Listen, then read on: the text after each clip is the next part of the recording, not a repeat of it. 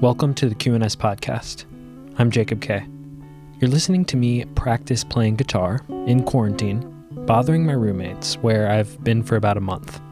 Right now, I am recording this podcast in my closet in Astoria. And since we're all sheltering in place, we thought it would be nice to put together an episode by you, the listeners. We reached out and asked you all to send in your stories about how you've been dealing with the COVID 19 crisis, how it's changed your life, and what you're doing to help in this great time of need. And we got some really great responses. We heard from a leader of a nonprofit, a state senator, a candidate for the state assembly, a playwright, and a dear friend of mine. And we're going to play you those stories now, largely unedited. When I was putting the show together, I was really struck by the ahs and the ums and the random breaths and all the sounds that we make when we're talking. And you know, we normally try and take all of those out while we're editing the show, but we felt that it would be nice to leave them in for this one because there's a certain intimacy and closeness that all those random sounds bring. At least that's how I feel about it. So, without further ado, let's hear from some of our listeners. We hope you enjoy, and we hope you're staying safe.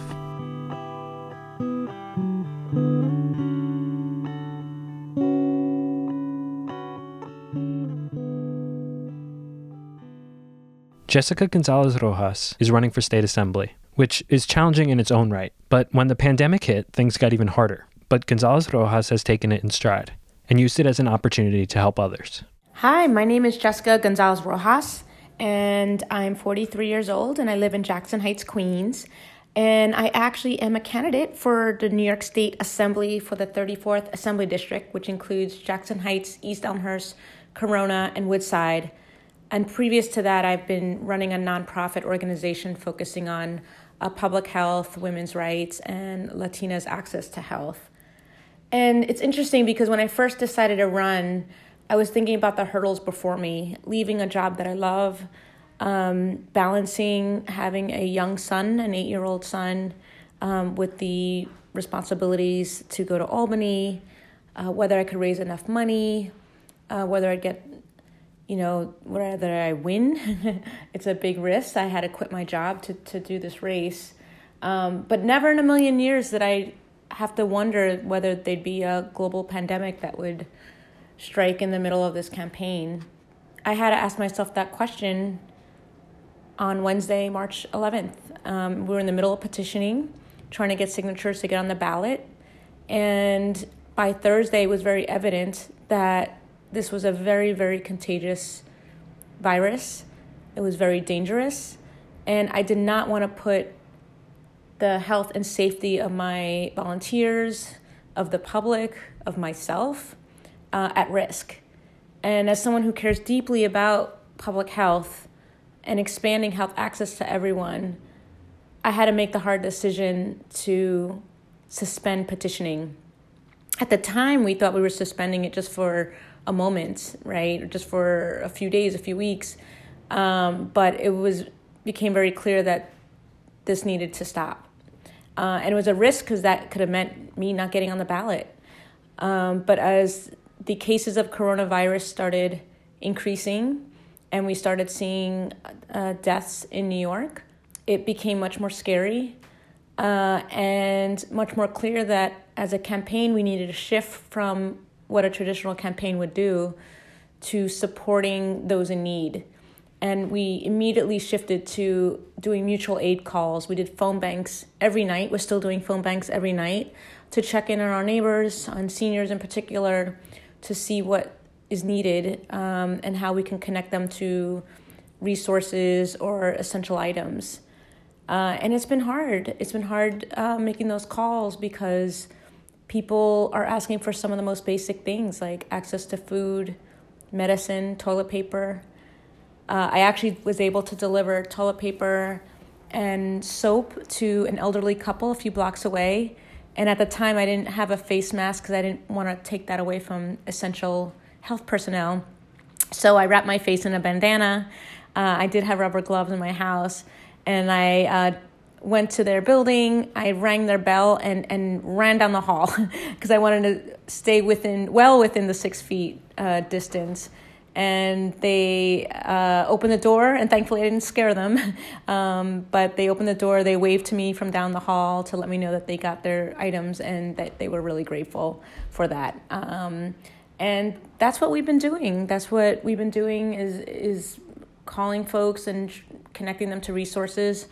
Uh, and as the days have gone on, the needs have been greater. Um, it's been much, much harder to do this work because uh, the food insecurity is real, the lack of access to medicines, um, the inability to go outside, um, the concerns about making rent, um, and whether they can stay in their homes is very real. While this is certainly not the campaign I thought would happen. um, it was it's certainly allowing allowing me to rise to the occasion of, of being a community leader, uh, and that's very humbling. As someone who cares deeply about the community, uh, it's been really really important to connect in this way in this moment. And not only have we shifted to phone banking, we also moved from what we would have done around like town halls and issues around um, that we were presented in in a town hall format, we went to move towards a virtual town hall format. And we've uh, touched on topics uh, such as the coronavirus itself, um, mental health, uh, cooking, and, and making delicious food with what you have in your pantry, rent and know your rights for tenants, uh, and, and other issues that um, really impact the community. So here we are. Um, I'm just a few blocks from Elmhurst Hospital uh, in the epicenter of the epicenter. And I um, tragically hear sirens regularly, ambulances going by. Um, and it's heart wrenching, but I know our community will pull through. I know that we're resilient.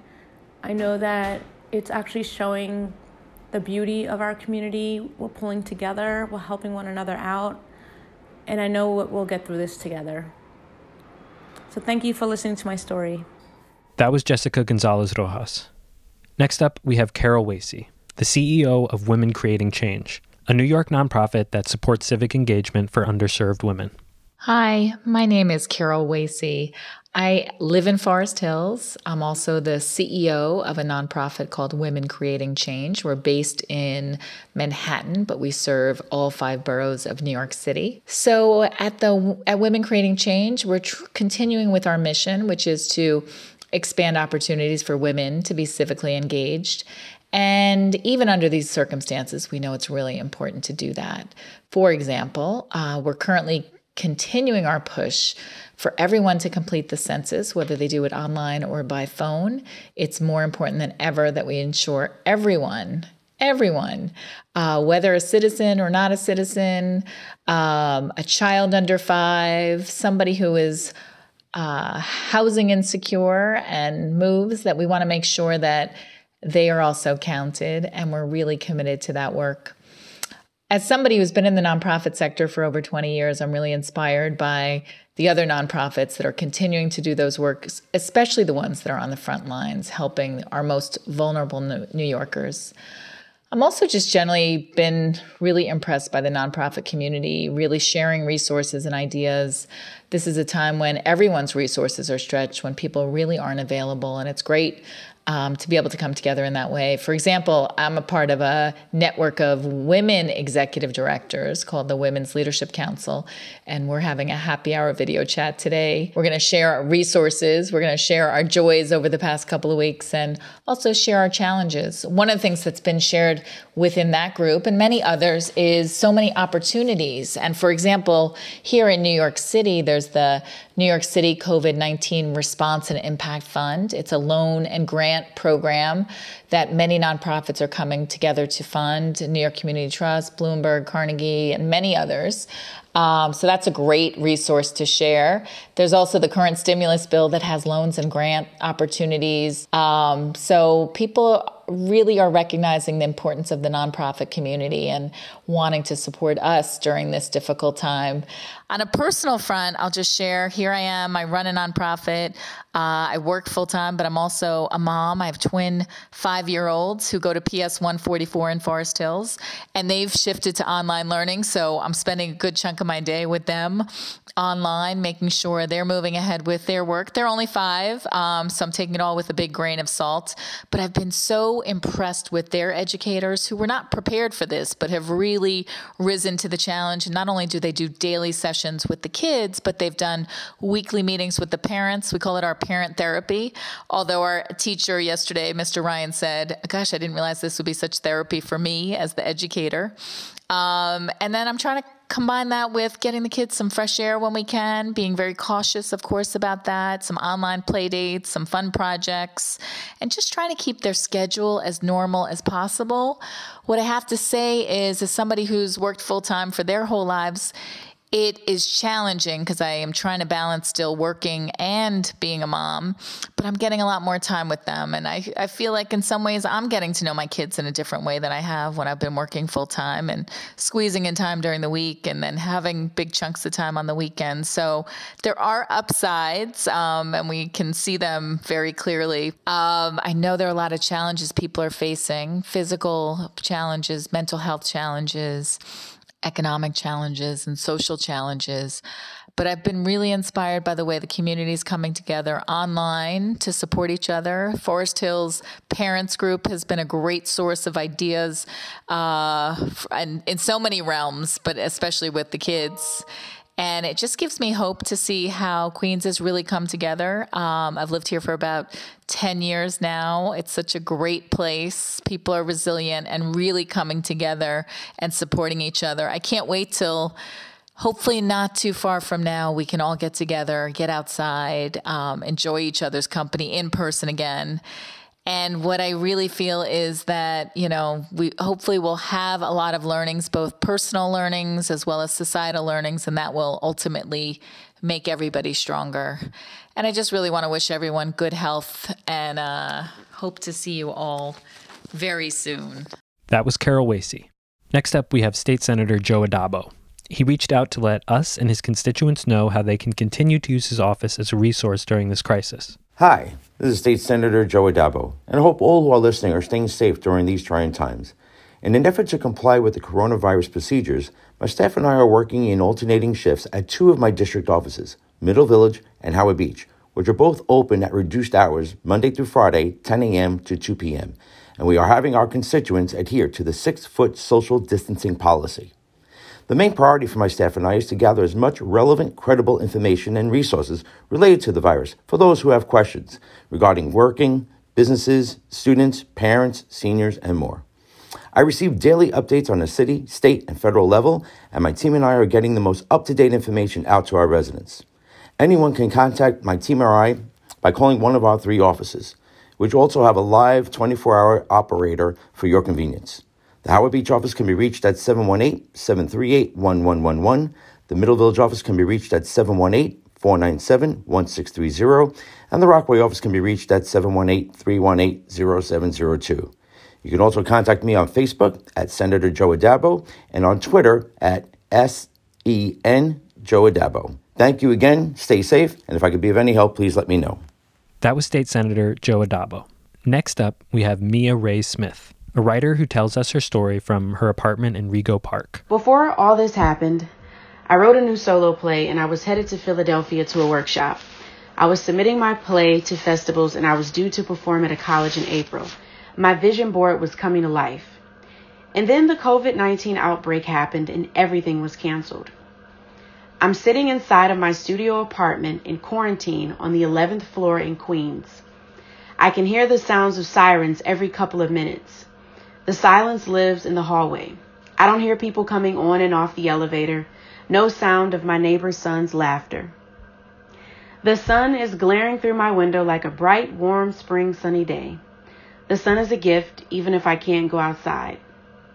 Yesterday, I read that Queens is the epicenter of the coronavirus.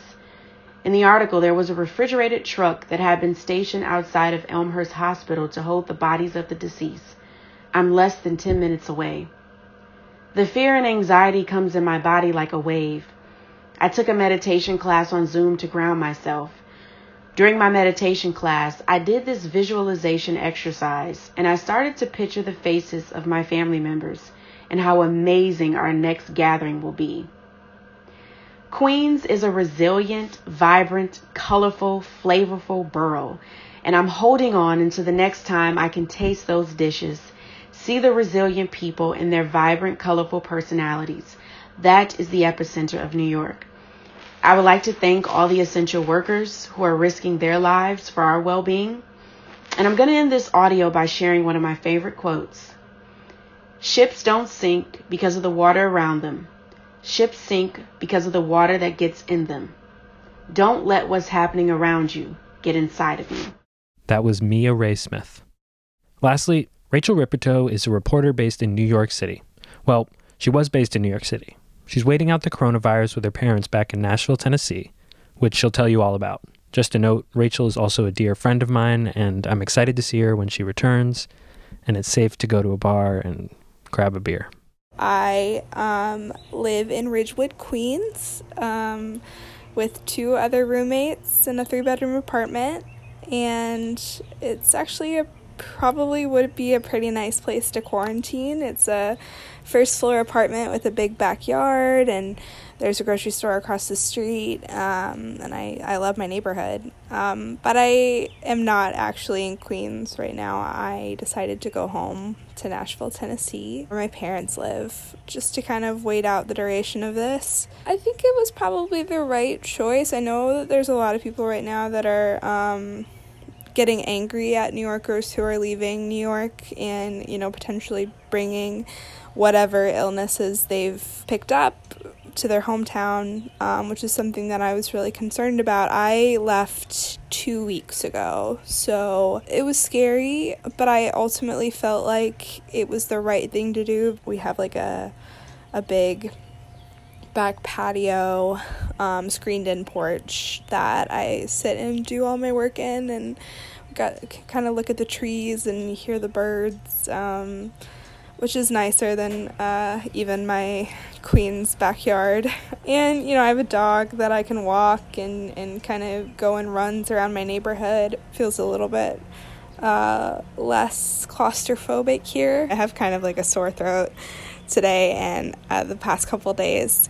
And that really freaked me out. Um, but then I realized that allergies do exist and I do have them, and uh, Tennessee is filled with pollen. So, uh, moral of the story is I decided that it was better to go home than uh, annoy my roommate to death in our railroad Queens apartment. And I think it was the right choice. We'll see, you know.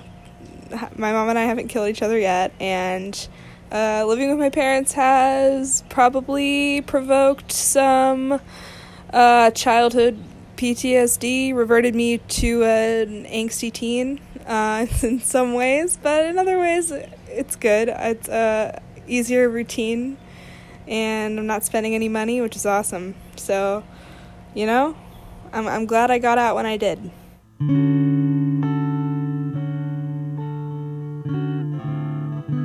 That was Rachel Ripito. Thank you so much for tuning into this episode of the QNS podcast. As a reminder, you can head to QNS.com to get all the latest updates on the COVID 19 crisis, as well as other Queens news. If you were inspired to share your own story while listening to this episode, please do. You can reach out to us and email me at jkaye, that's my last name, K, at schnepsmedia.com. Again, that's J K A Y E at schnepsmedia.com. And to all those who did send something in for this episode, we really, really appreciate it. I'll only speak for myself, but it brought me a lot of joy to listen to your stories. This episode was produced, hosted from inside a closet, edited and mixed by me, Jacob Kaye. Our reporters are Jenna Bagcal, Carlotta Mohamed, Bill Parry, and Angelica Acevedo. Our editor is Zach Gewelb, published by Schneps Media. See you soon.